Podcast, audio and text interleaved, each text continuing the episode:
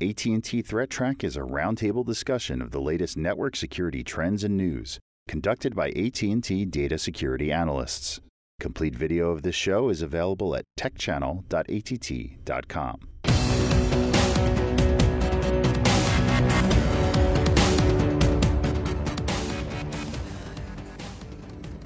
Hello, welcome to AT&T Threat Track for October 21st, 2014. This program provides network security highlights, discussion, and countermeasures for cyber threats. Uh, today we're joined by Stan Nurilov, Manny Ortiz, and uh, Matt Kaiser. I'm Brian Rexroad, and uh, Stan, we've been having some conversations about the, uh, the Poodle vulnerability. Can you explain a little bit about what that is, and maybe we can do a little comparison contrast? well, the Poodle uh, vulnerability is one that uh, was recently disclosed, I think last week.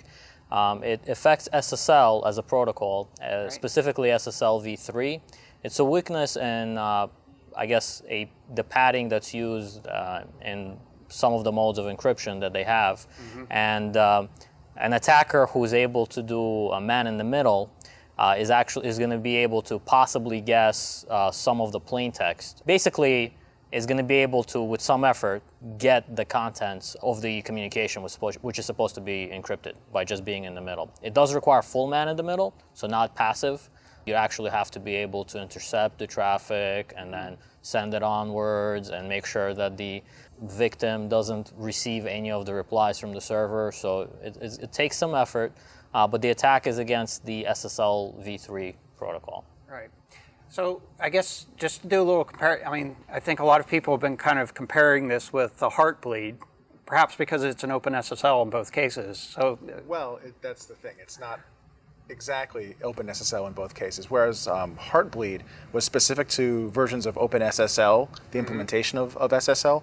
This is specific to SSL itself, mm-hmm. the protocol. Right. So there's a big difference in that. This is more of a mathematical attack against the encryption that happens within SSLv3. Mm-hmm. Um, so it's it's not quite as, in, in, my opinion, it's not as big a deal because, as, as Stan was saying, it requires a full man at the middle. You have to be able to not only sit and watch both ends, but sort of tamper with them. Uh, mm-hmm. It takes about 256 tries to decode one single byte of right. encrypted data. This is a padding oracle attack, and the name kind of says something about that. It's padding Oracle on downgraded legacy encryption. Mm-hmm. Uh, so, in short, that's saying it's a padding Oracle attack on the old version of the uh, encryption protocol SSLv3. So you mentioned, I think, a couple of key things. You have to be a man in the middle.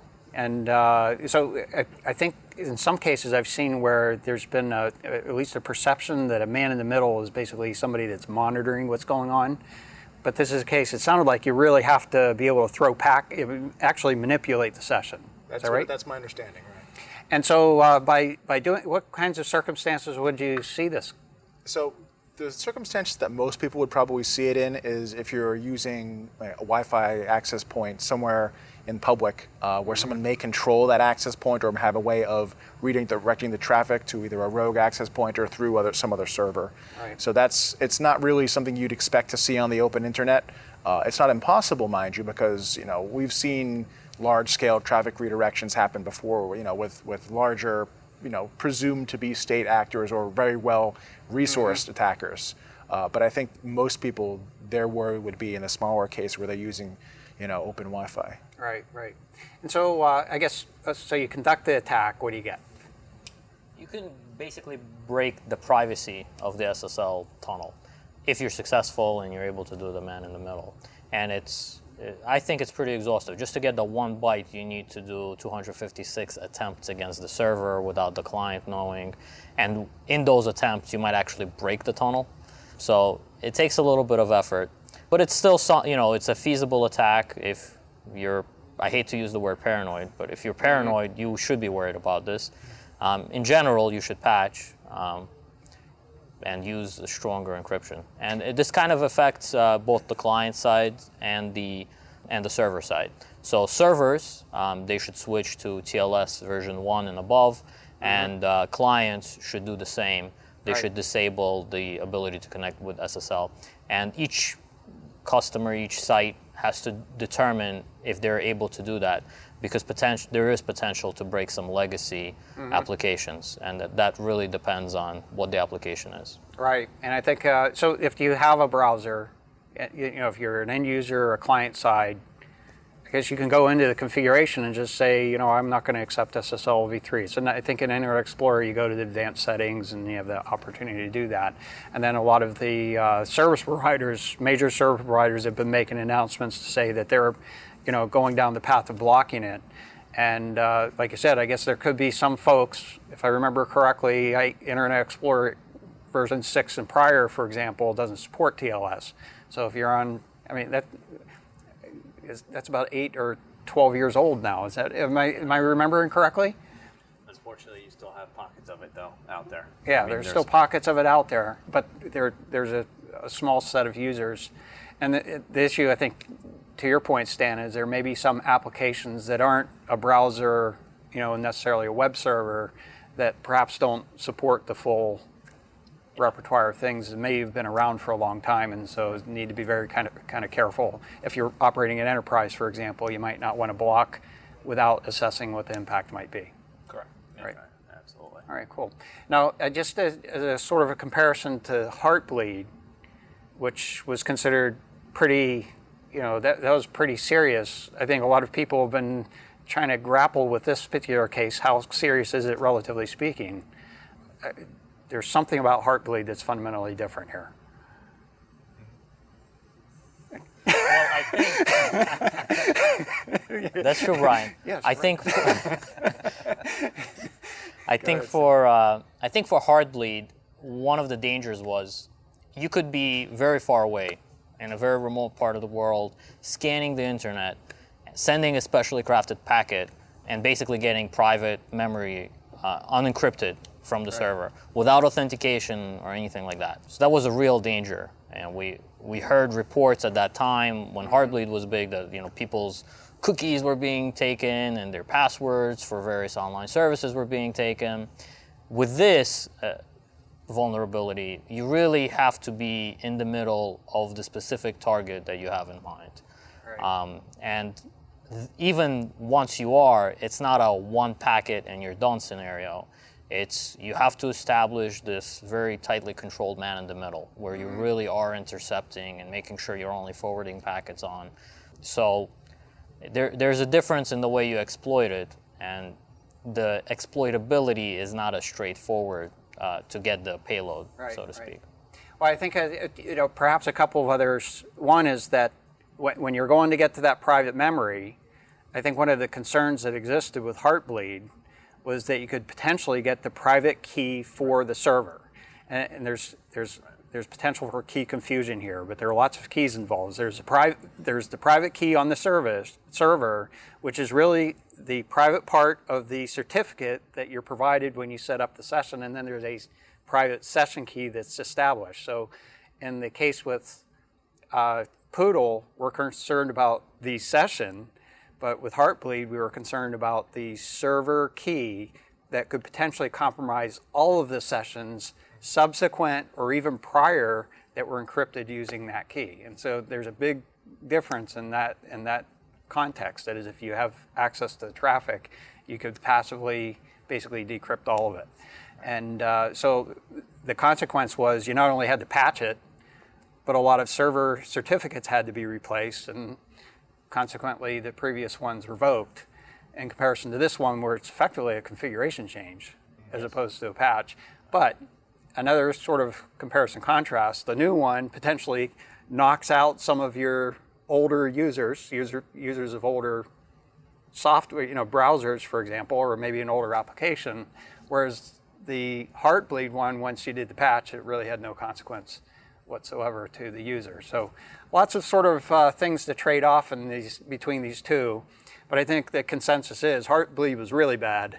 This one, there aren't, there isn't really strong evidence of active ex- exploits. Perhaps even uh, difficult to see if there are active ex- ex- exploits in this particular case. So that's a There's subtlety that definitely some scanning going on where people are trying Mm-hmm. to determine what servers are out there that are that have SSL v3 enabled.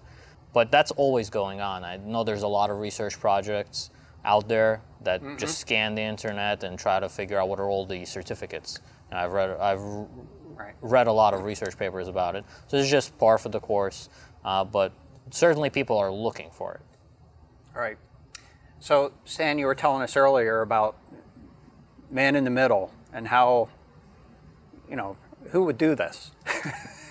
Ah, so, so it turns out some people actually do men in the middle, and in some cases they are potentially large Right. state actors. So the latest news uh, from a site called GreatFire.org, which monitors uh, censorship in China, they're reporting that users of Apple's iCloud and of Microsoft's Live.com Hotmail service are being man in the middle.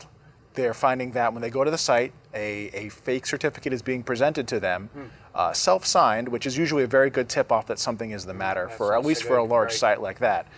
And the traffic itself is ending up at apparently the IP address that's intended, except it's being routed through several different servers somewhere in China.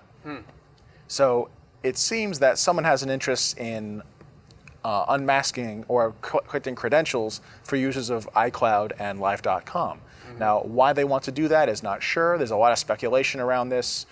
The new iPhone 6 came out in China this past week, and they think they- it may coincide with that. Um, there's always the possibility of some sort of political reasons for trying to get access to these users. But it's interesting that it's a it's a large scale thing, and it only seems to be occurring within China. Right. Now, were, were there indications of uh, that it was different for different organizations or different people, or do they think it was just uh, just a sort of a massive? The common theme seems to be the location itself. I don't think that they've actually tried to. No, there's, no one has reported I'm, you know, I'm in China and this is working fine. All the report seems to be I'm in China and this is a problem. Okay. Now, I, I guess it's kind of curious, and uh, perhaps we don't know the answer here, but you know, how how many people are really? I guess this was a group that monitors censorship activities, but I guess uh, you know, how often are people? I know, as analysts, we tend to check of routes and see where things are routing to, but I guess it is a normal course of business. Do you know how this was discovered? Uh, I'm not sure how it was discovered. I know that there's a pretty good set of evidence out there collected by both GreatFire and by a mm-hmm. couple users on Twitter who are posting, you know, screenshots and the links to their own packet captures or trace routes, showing that the the, the, tr- the patterns of, of of interception. Uh, it seems to be happening probably somewhere within BGP. I mean, we've seen attacks where someone gets redirected, they end up at the wrong server entirely, and it's obvious Right. by the IP address. You know, maybe someone's tampering with DNS. Usually results in a denial of service attack of some sort, right? It's possible, yeah. so, but this this seems to be, you know, someone has access to routing, so someone with some sort of higher access than the normal attacker. Right. Okay. Well, it's certainly something to keep in mind. I guess you know. I- I guess as we progress through, uh, you know, the program and you know, or security analysis activities, some things where we thought there used to be sort of theoretical possibilities, and but never really had witnessed those kinds of cases. I think we're seeing more and more cases where higher levels of sophistication are being brought to the uh, you know brought to the attacks. And so things that were theoretical years ago finally become something we really need to be paying more attention to. My assumption these days is generally if someone's thought of it, someone else has tried it already. they're at least trying it. Or now, the question is are they really leveraging it in a, in a malicious way that could be you know effective or, or usable in, a, in nefarious purposes With a certificate like that, with a self-signed certificate, it makes me think a little bit more malice there, that you could see the files and things like that. But I wonder, I've always been curious. So if you go to a browser, it usually tells you that, hey, you got a self-signed certificate. I wonder how it works on the, the, the devices. Let's say you log in from your phone. You know, that's interesting. Um, I believe it was the Great Fire article itself wrote that most modern browsers will detect this and alert you immediately. Um, except they called out the, I I'm- I don't know if I'm saying it right, but Kihu or Chihu 360 secure browser apparently does not, which raises a lot of questions. Um, about how secure the secure browser is Precisely. Yeah. so, but I agree. Most modern browsers should be able to protect against this. Now, it's this. It's the the applications that happen to use SSL but don't perform that sort of certificate validation, which they really have to be doing in this day and age. Those are the those are the users who are going to fall victim to these sorts of attacks. Yeah. I, I guess uh, I, I think you actually kind of stumbled on a, a, a tangential, but I think a key point. Just because something says it's secure doesn't mean it has anything to do with security. It just means that they are marketing it for something. I could take a black paying- sharpie and write on my mug "secure." You absolutely could. could do that. it wouldn't show up on this mug, however. No, it's a nice mug too. I would that. Okay, so uh, Stan, you've been looking into some other types of malware recently. Can you tell us a little bit about uh, what's going on in this sandworm world? Well, uh, Jim talked last week about the a CVE uh, that affected OLE objects uh, in, I guess, PowerPoint, and there had been some uh, I, PowerPoint exploited things observed in the wild uh, that targeted uh, people using the Black Energy malware exploit kit, let's say. And it was CVE 2014 uh, 4114. And there's actually been a couple of security researchers who are posting that those exploits that were originally reported are being modified by other threat actors. And it's not something unusual, you know, we see that all the time. But it is interesting to note that the exploit is being uh, modified by other groups is being distributed. And one of the security researchers, his Twitter handle is uh, Physical Drive Zero. He's actually posting on his Twitter feed uh, some of the new samples that come in. He tags them with the CVE number, and uh, he extracts the C2 information and posts that up there for people, uh, so they they're kind of aware of where the malicious threat actors are operating. One interesting thing about it as well is that the original PowerPoints were uh, targeting, uh, I guess, Russian speaking or Ukrainian speaking individuals, and there is certainly a couple of things like that on the internet that you can download. Uh, th- this latest batch appears to be Ebola related. So the PowerPoint inside of the exploit it has to do with, uh, I guess, guidance on Ebola or something like that, and is even named Ebola.ppt, uh, actually in a foreign language. So there's, you know, this thing is being adapted. We always know that this is happening. It's just there's some evidence, and security researchers are really on top of it. All right, well, good. You know, yet I think you, again, another sort of tangential topic. We usually try to bring, you know, highlight warnings to people about, you know, phishing attacks that might occur, trying to use, you know, themes in the media, particularly ones that people might be fearful of. And he's like, oh, no, something about Ebola. I've got to protect myself and click and, oh, you know. And uh, we had Murray on the program a few weeks ago. And, uh, you know, I think one of the lessons that he tries to teach us is to think before you click and uh, so try to get uh, you know control that emotional response in cases like this. So uh, keep a watch out for Ebola type um, you know targeting activity that might be taking place. I don't Andy. It sounded like you might have had something to add here. No, I, that, that's exactly exactly the point. Is that you know these Right. things tend to tend to uh, go with what's happening in the media. So um, those things tend to be the things that make people you know. It's like, oh wow, I, I just saw that on TV yesterday. It must be something that I need to click on. So yeah, absolutely. So Stan, you've been you you do a lot of analysis in the you know more advanced attacks, the persistent ones, and so have you seen you know sort of some trends toward um, I, I guess what I'm thinking is uh, along the lines of blending more, using more techniques that might be known from other places to, you know, perhaps even hide what's advanced versus not. Well, that's always the risk, especially for advanced threats. They can pretend to be anything or any type of exploit. This, I think, in this case, uh, it's a great example of you know when one APT group has something and it becomes publicly known.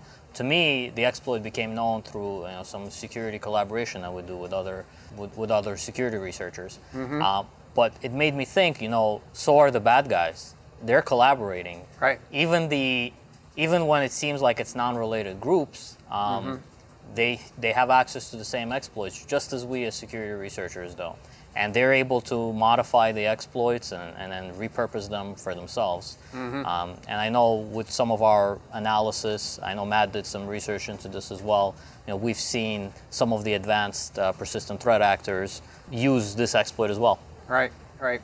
Now, just out of curiosity, is that specific to PowerPoint, or is that something that can be?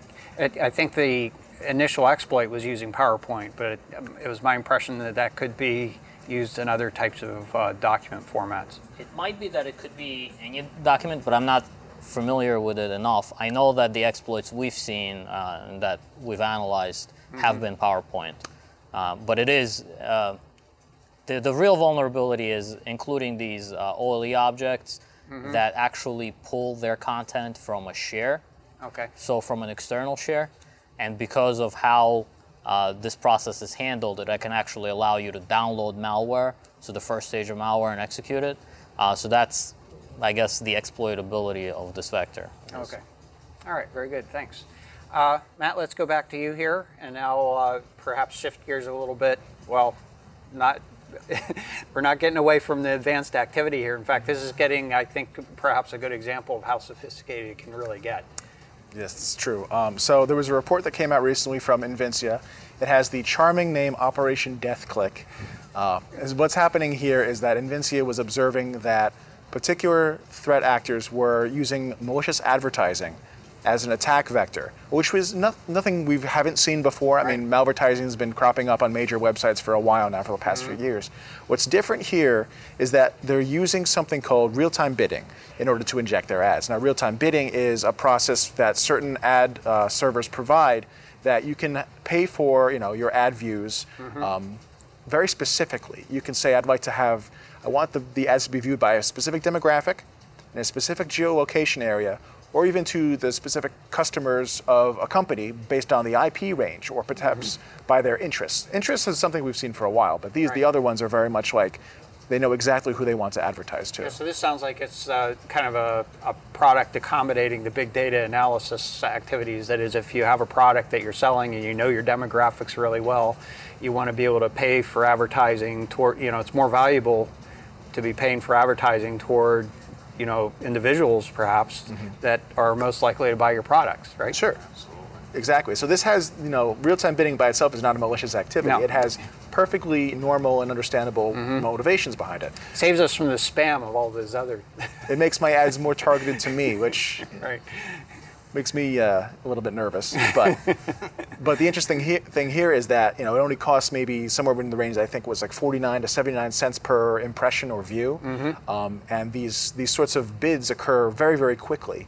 They're, they're an automated process by which you know someone reaches out to a website to retrieve an ad. That ad server calls back and says, "Here's what we know about this user. Mm-hmm. Who wants this?" And then the rest of them will make a you know they'll they'll bid it'll be arranged and that whatever ad wins gets sent out mm. now if someone has you know a small amount of money they'd like to do a targeted ad injection that with malicious content what they can do is and this is what's in the article they'll set up a company that sells you know, that is you know providing ads mm-hmm. they'll run it legitimately for a long time build up a reputation and then exactly when they need it and they've identified the user they want to attack they will switch out their content for a malicious ad and then once the ad's been, you know, once the payload's been uh, exploded, I guess, or a, a, better word, they throw away the infrastructure. It's gone. It's used once. No which kidding. is which is a little bit scary because you know yeah. the best systems we have today are things that are based around reputation, where you've got mm-hmm. you know you know that this server has been using been used several times before, this domain's been used several times, this exact code has been used several times. Right. So it's it's the the the combination of the very disposable mm-hmm. and the, the split second decision that makes this kind of scary. Now, I'll be fair, this is a report from Invincea, and they do have a product that solves this, uh, that works in this space. It's not intended to focus on, it can so, solve this kind of problem, right? Exactly. So, you know, it, it may be that they, they have an interest in, in hyping mm-hmm. it up a little bit to make it seem like theirs is the product to solve this very important question. I'm not sure how, how much it's been seen outside of their own right. research. So I'm going to take it with a grain of salt, mm-hmm. but everything that they've said in the article is factually correct and possible. Right. So, you know, it's something to worry about. I'm just not so sure how much yet. Yeah, it really does sound like something out of the next James Bond movie, right? It's it's it's fairly advanced, yeah. Where they, you know, create all these fancy things. He always has the right missile and the right car facing the right direction under the circumstances. And so that's what this kind of feels like is the uh, the right weapon right at the right time and not by accident. it's, it's amazing how how much that targeted stuff is actually used today. I mean, it's right. just so. I mean, you know, it, it goes so far as uh, your your Pandora app on my phone.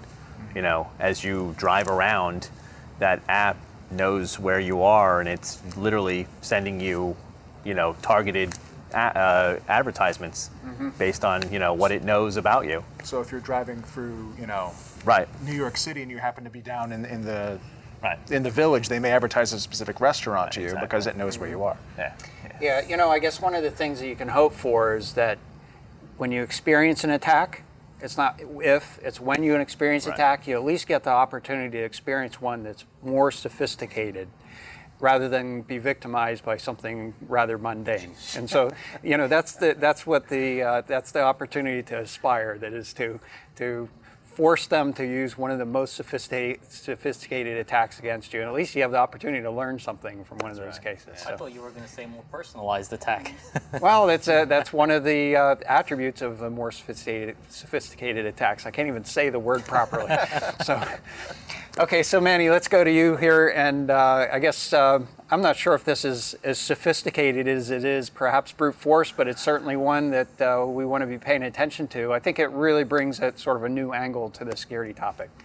Yeah, so uh, so this is basically a, a, an article um, that talks about, uh, I guess, some research they had done in, uh, I guess it was in Malaysia, mm-hmm. um, and it talks about this uptick in malicious software that can basically infect ATMs. Mm-hmm. So it's a you know it's a whole it's a different angle on this thing, but you know obviously we know that ATMs are running Windows XP embedded, mm-hmm. you know, so they're obviously susceptible to this stuff. Mm-hmm. Um, what makes it interesting is is that the the the, the research that they did um, shows that they um, they have eight they from 18 ATMs they were able to extract a million dollars. Wow from from these uh, from these ATMs.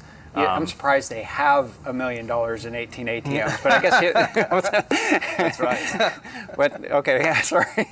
um, and uh, and the the article specifically talks about uh, ATMs that are manufactured by NCR, mm-hmm. although it, it's not you know, if you look at it, they, they, were they were talking specifically in this article about NCR, but it really is for any ATMs mm-hmm. out there. Mm-hmm. Um, they were uh, they were talking to somebody, and I can't remember who it was within NCR. I think it was some media relations person, and uh, and they were talking about the ATMs and the the software that they were running on them. So mm-hmm. they're obviously we're, you know we know that they're running XP, but these particular ATMs are are what they were saying was these are ATMs that are about seven years old. Mm-hmm. They have new ones out today, mm-hmm. but unfortunately, these old ones represent about 50% of what is out there from NCR. Right. So it's it's they're still prevalent out in mm-hmm. you know, uh, and what they talk about is they talk about these these st- standalone or unintended un- unattended mm-hmm. uh, ATMs, which basically means they're not as part of a bank. They're not, right. you know, vaulted into, so you can't get into sort of, you know, not as well protected you know, physically. Four, four sides right. of them. Um, and so what you can basically do with these things, and I guess what's happening is that they can actually pry into the top of these things. Mm-hmm. They know where to drill holes into to get into the ports right. that they need to get into, the, either the CD drive or the USB uh, um, right. port. You only need a hole this big to put a USB drive in there, right? Exactly. exactly. You so know where the hole is. Um, put the hole. So you know, and the, and the article goes into saying that that it's not so much that the problem is is that these these ATMs are running XP it, it's not really the base OS that's the problem here. It's the it's the ability to access these ports because mm-hmm. you can get around the OS once you've got access to you know the actual ports on these things. So it, it goes into and there's a couple of with the with the article there's a couple of charts that were showing you know sort of the uptick in this type of attack on the ATMs as opposed to the previous attacks, which was and not to say that this doesn't happen anymore, but the the ATM skimming. Mm-hmm. which is basically you know, being able to insert some device onto it to extract right. the card data, mm-hmm. not the not the money. You know, m- making the machine actually spit right. out money, but uh, but the actual getting yeah. the card data. So. Um, it, it, goes on to, to talk, talk about the two types of malware or the two types of attacks on the ATMs. One of them they call the uh, the black box, which is basically some sort of external device that they literally plug into into the mm-hmm. ATM and they're able to basically click a button and have the machine spit out money. And then the other one is basically a malware, um, and there's a really cool like two minute video um, that shows this actually being done, mm-hmm. um, where they have a laptop installed, they install the malware. There's actually the malware that they install. There's two of them. There's uh, the the Padpin and the T.Y. Upkin. Tyupkin, yeah. Tyupkin, Tyupkin, right. yeah. Um, and uh, and so the, the Padpin is basically just this executable that gets installed on the on the on the base OS anywhere on it, and then there's like two registry keys that get modified um, that basically allow it to get started every time the ATM is reset. Right. And then basically the the, um, the the video that was there shows them basically going in, installing the malware on the on the ATM, and then they have a secret pin that they're able to enter. And so mm-hmm. what they're able to do is they can walk up to this ATM at a later date.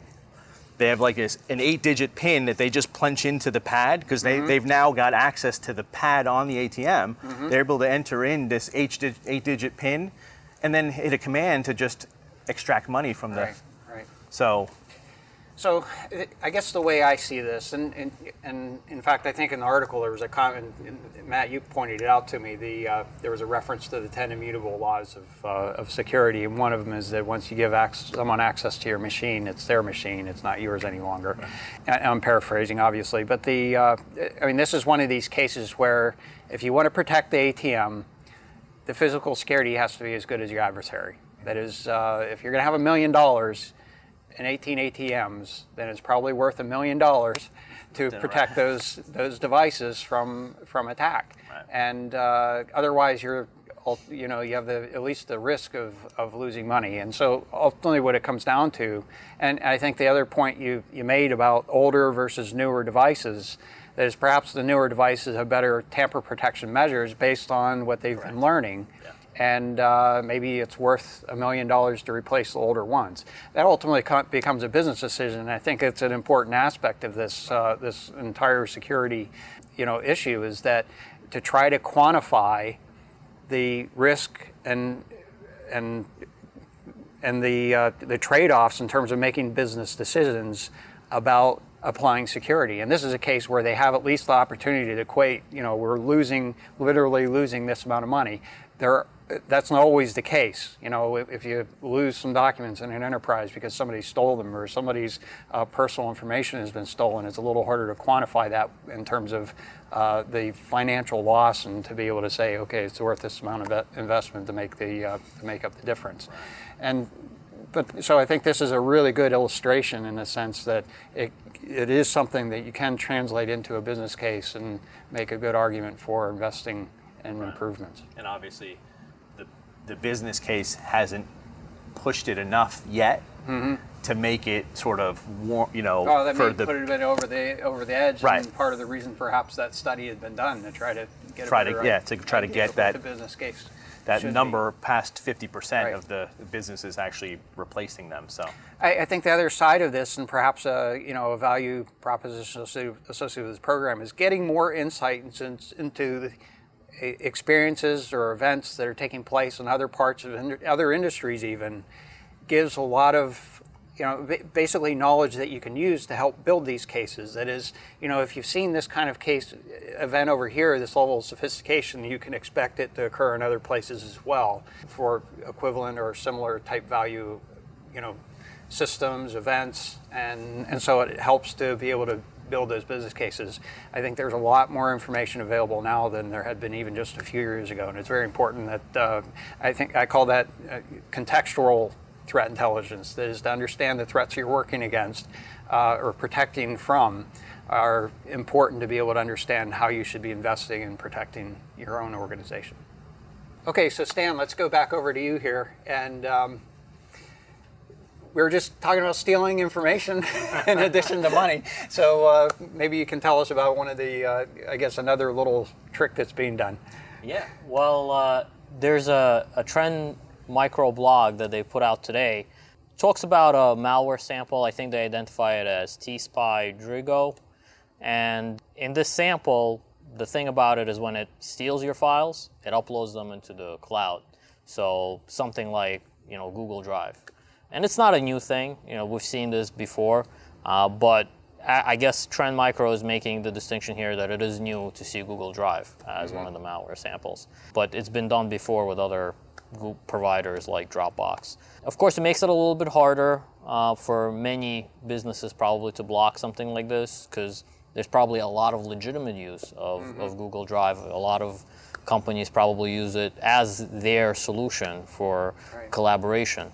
So it makes it a little harder probably to detect and to block on the network. So that's where you probably need something host-based to make sure you're detecting uh, these type of malware samples. Um, and the other interesting thing about this malware sample is that it actually uses the Go programming language, which is Google's programming language. It's not the first time Go has been found in malware, but it, it is interesting that these malware authors try to stay in the Google ecosystem. Well, they're, uh, they're fans of product of the product, uh, apparently. They must be.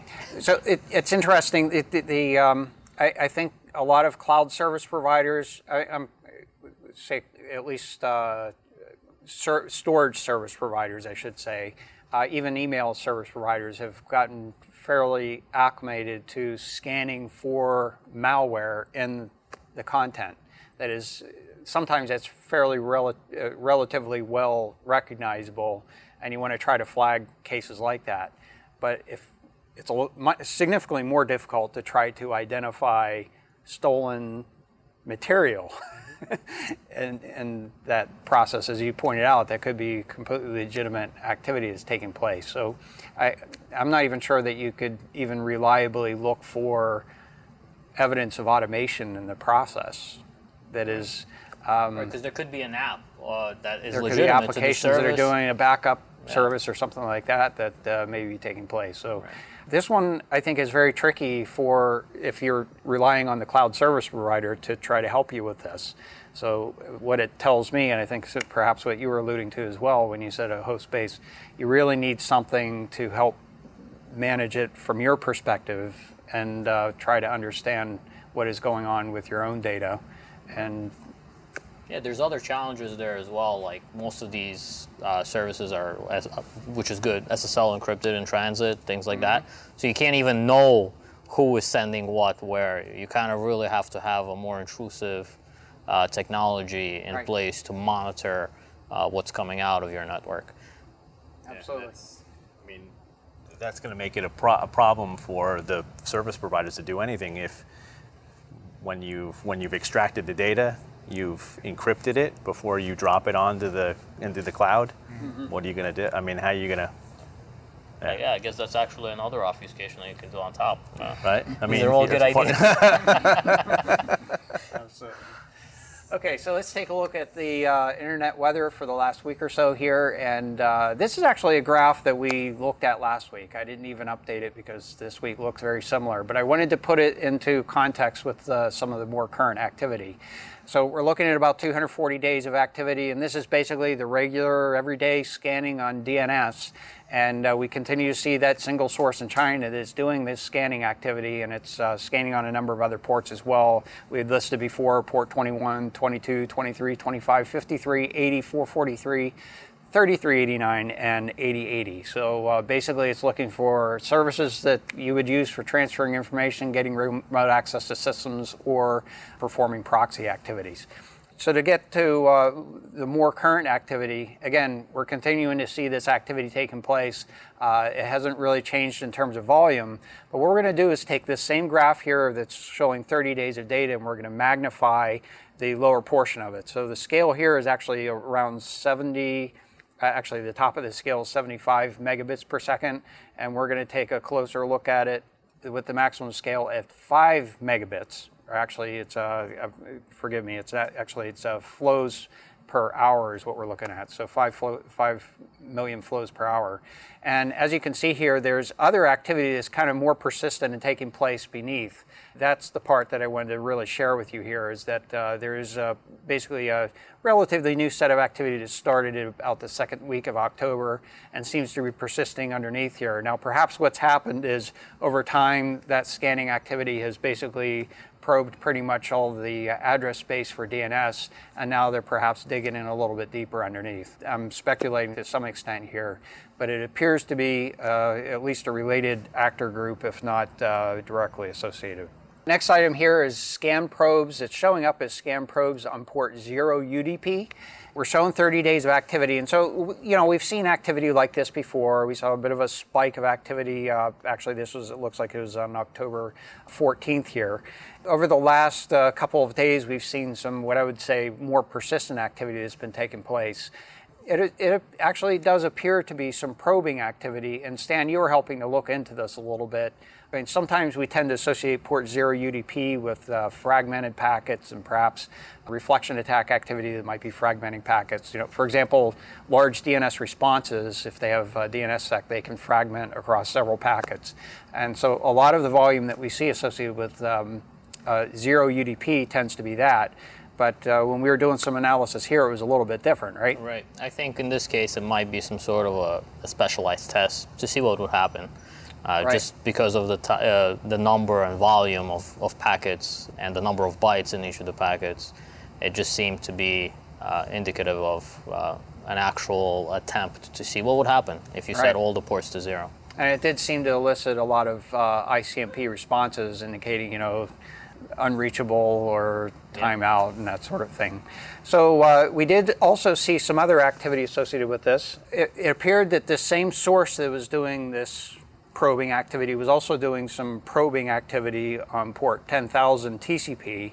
And we reported on this, I think it was last week. Was it last week? Perhaps yeah, the week before. a few weeks ago, yeah. Uh, it might have been a couple of weeks ago. This was a case where we'd associated with port 10,000 TCP with uh, the Webmin application.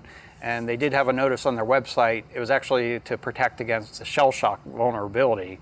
But uh, I guess when you were looking at it a little more closely, it didn't look like perhaps it was directly exploitable or. Yeah, actually, right on this graph, when the spikes really started to happen, I mm-hmm. believe it was early, uh, li- uh, the Late end. September. Yeah, the end of September. That's when shell shock was the thing that mm-hmm. everybody mm-hmm. was worried about. And right around that time, a patch was issued for the Webmin product. I think John Hogaboom had mentioned this and uh, I, I, did. I downloaded the versions of uh, Webmin and try to see what exactly did they change, mm-hmm. how did they patch, um, and they they did make some changes in the code to protect against shell shock. It didn't appear like it would necessarily be exploitable. They just you know made the code a little bit tighter, a right. little bit better at error checking. Uh, but nonetheless, uh, people were scanning. You could see here on the graph that they mm-hmm. were scanning quite a bit, and then the activity did drop off. And the interesting thing, I think, is that today we saw this source that was doing this scanning on port 10,000 and was also doing this strange uh, zero, zero UDP scanning right. as well. Um, it may indicate, and you know, this is just a conjecture, uh, maybe some sort of a compromised host that's doing mm-hmm. the scanning on somebody else's behalf. Yeah, it did seem to look that way that this is probably a member of a botnet. And by the way, just taking a look at the scanning activity that we've seen on port 10,000, it does have that characteristic sign where you have a large increase in the amount of activity and then sort of tapering off or a decay associated with perhaps various hosts that are doing that activity completing their task and sort of dropping off uh, the, in terms. And this is, by the way, looking at the number of sources that were scanning on that port. And so it's a very indicative botnet activity. And that's consistent with what we've seen over the last day or so here, where we, again, we saw the spike in activity and it's, you know, it's sustained a little bit longer, but we ha- have, it's a little difficult to see on this graph, but that decaying sign that's taken place. So now whether the two are actually directly related to each other, each other is, uh, you know, uh, somewhat speculation, but there's a pretty decent chance that that particular host is compromised and acting on behalf of uh, somebody else's, uh, most likely not so legitimate intent. Uh, next item here is uh, scan probes on port 22345. This is again one that I think we reported last week. We uh, were able to associate this port with uh, the Adobe Digital Enterprise Platform document services. And uh, it appears to be some sort of a TCP locator service. Is that right? Yeah. So basically to be able to find other servers uh, if I understand correctly. This probing activity seems to uh, be continuing to take place. So it's something you want to be paying attention to. The source that's doing this probing, again, it's single source in China, it's also probing on port 22 TCP, which, as we well know, is associated with SSH, often associated with brute force password guessing attacks. In fact, it's one of the things I neglected to mention about the previous one, the port 10,000. That could easily be a password guessing attack, as well as uh, perhaps this one as well, or looking for opportunities to do, you know, uh, exploit weak passwords or default passwords. Next item here is the top 10 most probed ports. Not really any surprises here. There is one particular port that's moved up significantly. That's 1900 UDP. There have been various reports out, including uh, a number of reports here in Threat Traq about the use of port 1900 UDP as an attack vector in reflection attacks. We'll take a little closer look at that in a moment here. Top of the list is port 53 UDP oftentimes associated with reflection attacks as well, followed by port 22 TCP, port 9064 TCP. That's uh, we determined to be uh, basically a proxy application that's being probed for, most likely to uh, anonymize activities, followed by port 23 TCP. So port 23 and port 22 both associated with brute force password guessing mostly. Port 445 TCP, followed by 8088 TCP and 8080 TCP. Again, anonymizing proxies, most likely the target there. Last but not least on this list, 1433 TCP, which is a Microsoft SQL database. Again, most likely password guessing, and um, you know, just as a reminder, if you're able to get administrative access to the database, you can most likely get administrative access to the machine as well. In fact, oftentimes, I guess it's a, it's been an overlooked fact that you can use, you know, if you can execute with into the database, you can most likely do command execution on the platform and use that as a means to get privilege escalation as well. So databases aren't just an application, they're, they're a way in. Uh, so taking a, a, little closer look at the scan probes on port 1900 UDP. Again, this is SSDP, that's Simple Service Discovery Protocol. I was on a call with uh, someone earlier in the week. I haven't studied this protocol, protocol in detail, but the description of uh, this expert was basically to uh, indicating that uh, this is not a well design protocol in general, and uh, so that's uh, one of the concerns here. Generally, it's being used in reflection type of attacks, and you can see the uh, sort of the spike of activity that got it onto the pie chart here. This is in terms of the number of flows associated with probing on that port. Again, uh, generally associated with denial service attacks. In fact, this is taking a little bit of a closer look, not just in terms of the probing activity or the number of flows that are taking place. In this case, we're looking at the number of bytes over the last 60 days. And you can see over the, uh, basically through the course of September, we saw a pretty good amount of attack activity associated with this particular port.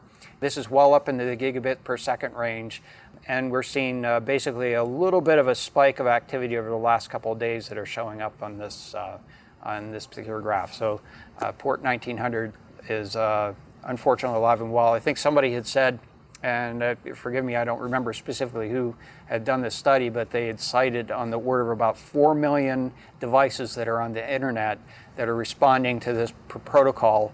And uh, as a practical matter, none of them really need to be. Uh, so it's just uh, poorly formulated devices, uh, what we commonly refer to as the Internet of Insecure Things that have been put out there and are not managed well. And uh, unfortunately, they aren't going to get patched anytime soon because uh, many of those devices don't, don't have good patching practices, nor owners that know that they need to be patched. And I, I, I, see you nodding over here, Matt. Matt's a, a, a, strong proponent of this, uh, these issues be, as well. We should be worried when, uh, when whoever this was that you talked to says that the that they uh, the the protocol was poorly written. That makes me nervous. Uh, well, yeah, I think that was uh, he was referring actually more in general to the universal plug and play and how it was intended to be um, you know, in, intended for good purposes to be able to right. facilitate. Uh, but uh, always good. And actually, it's been probably a year or so since we talked about this topic on Threat Traq. But uh, you know, one of the problems with universal plug and play is that basically you, you intend a firewall to be a means to protect against some of the problems that might occur on the network. And uh, unfortunately, universal plug and play basically puts any machine that's behind a firewall, or you know, at least a NAT you know, when we think of a firewall, home home router is a firewall, uh, which is a little bit of a loose terminology, but uh, puts any machine behind that on that local area network in control of what the firewall rules are. And so it's really a good practice to turn that capability off, and then if you want to do some gaming, to be a little more specific about what ports get open, right. because otherwise, an infected machine could basically say, well, I want to open it up and allow any traffic in, and you know, whether it be command and control or, or, or something else. So, but I digress.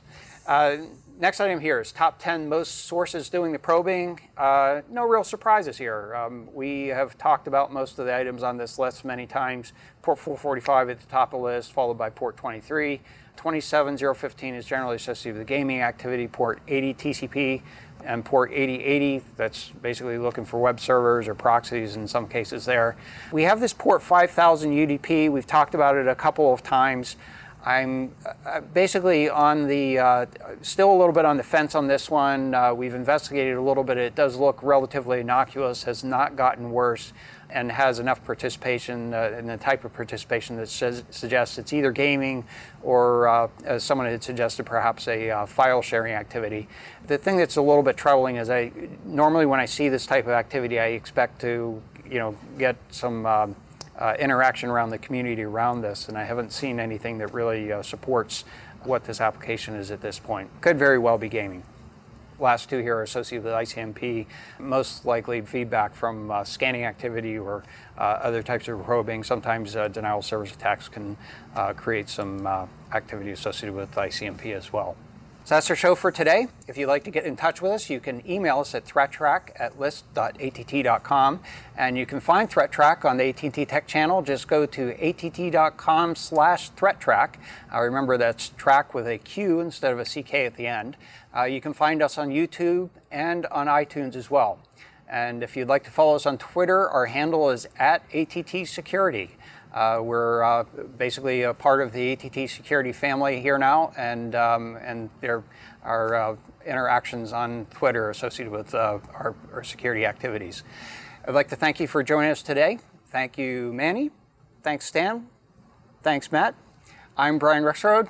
We'll be back next week with a new episode, and until then, keep your network safe. The views expressed on AT&T Threat Traq are those of the participants and do not necessarily represent the views of AT&T or any other person or entity.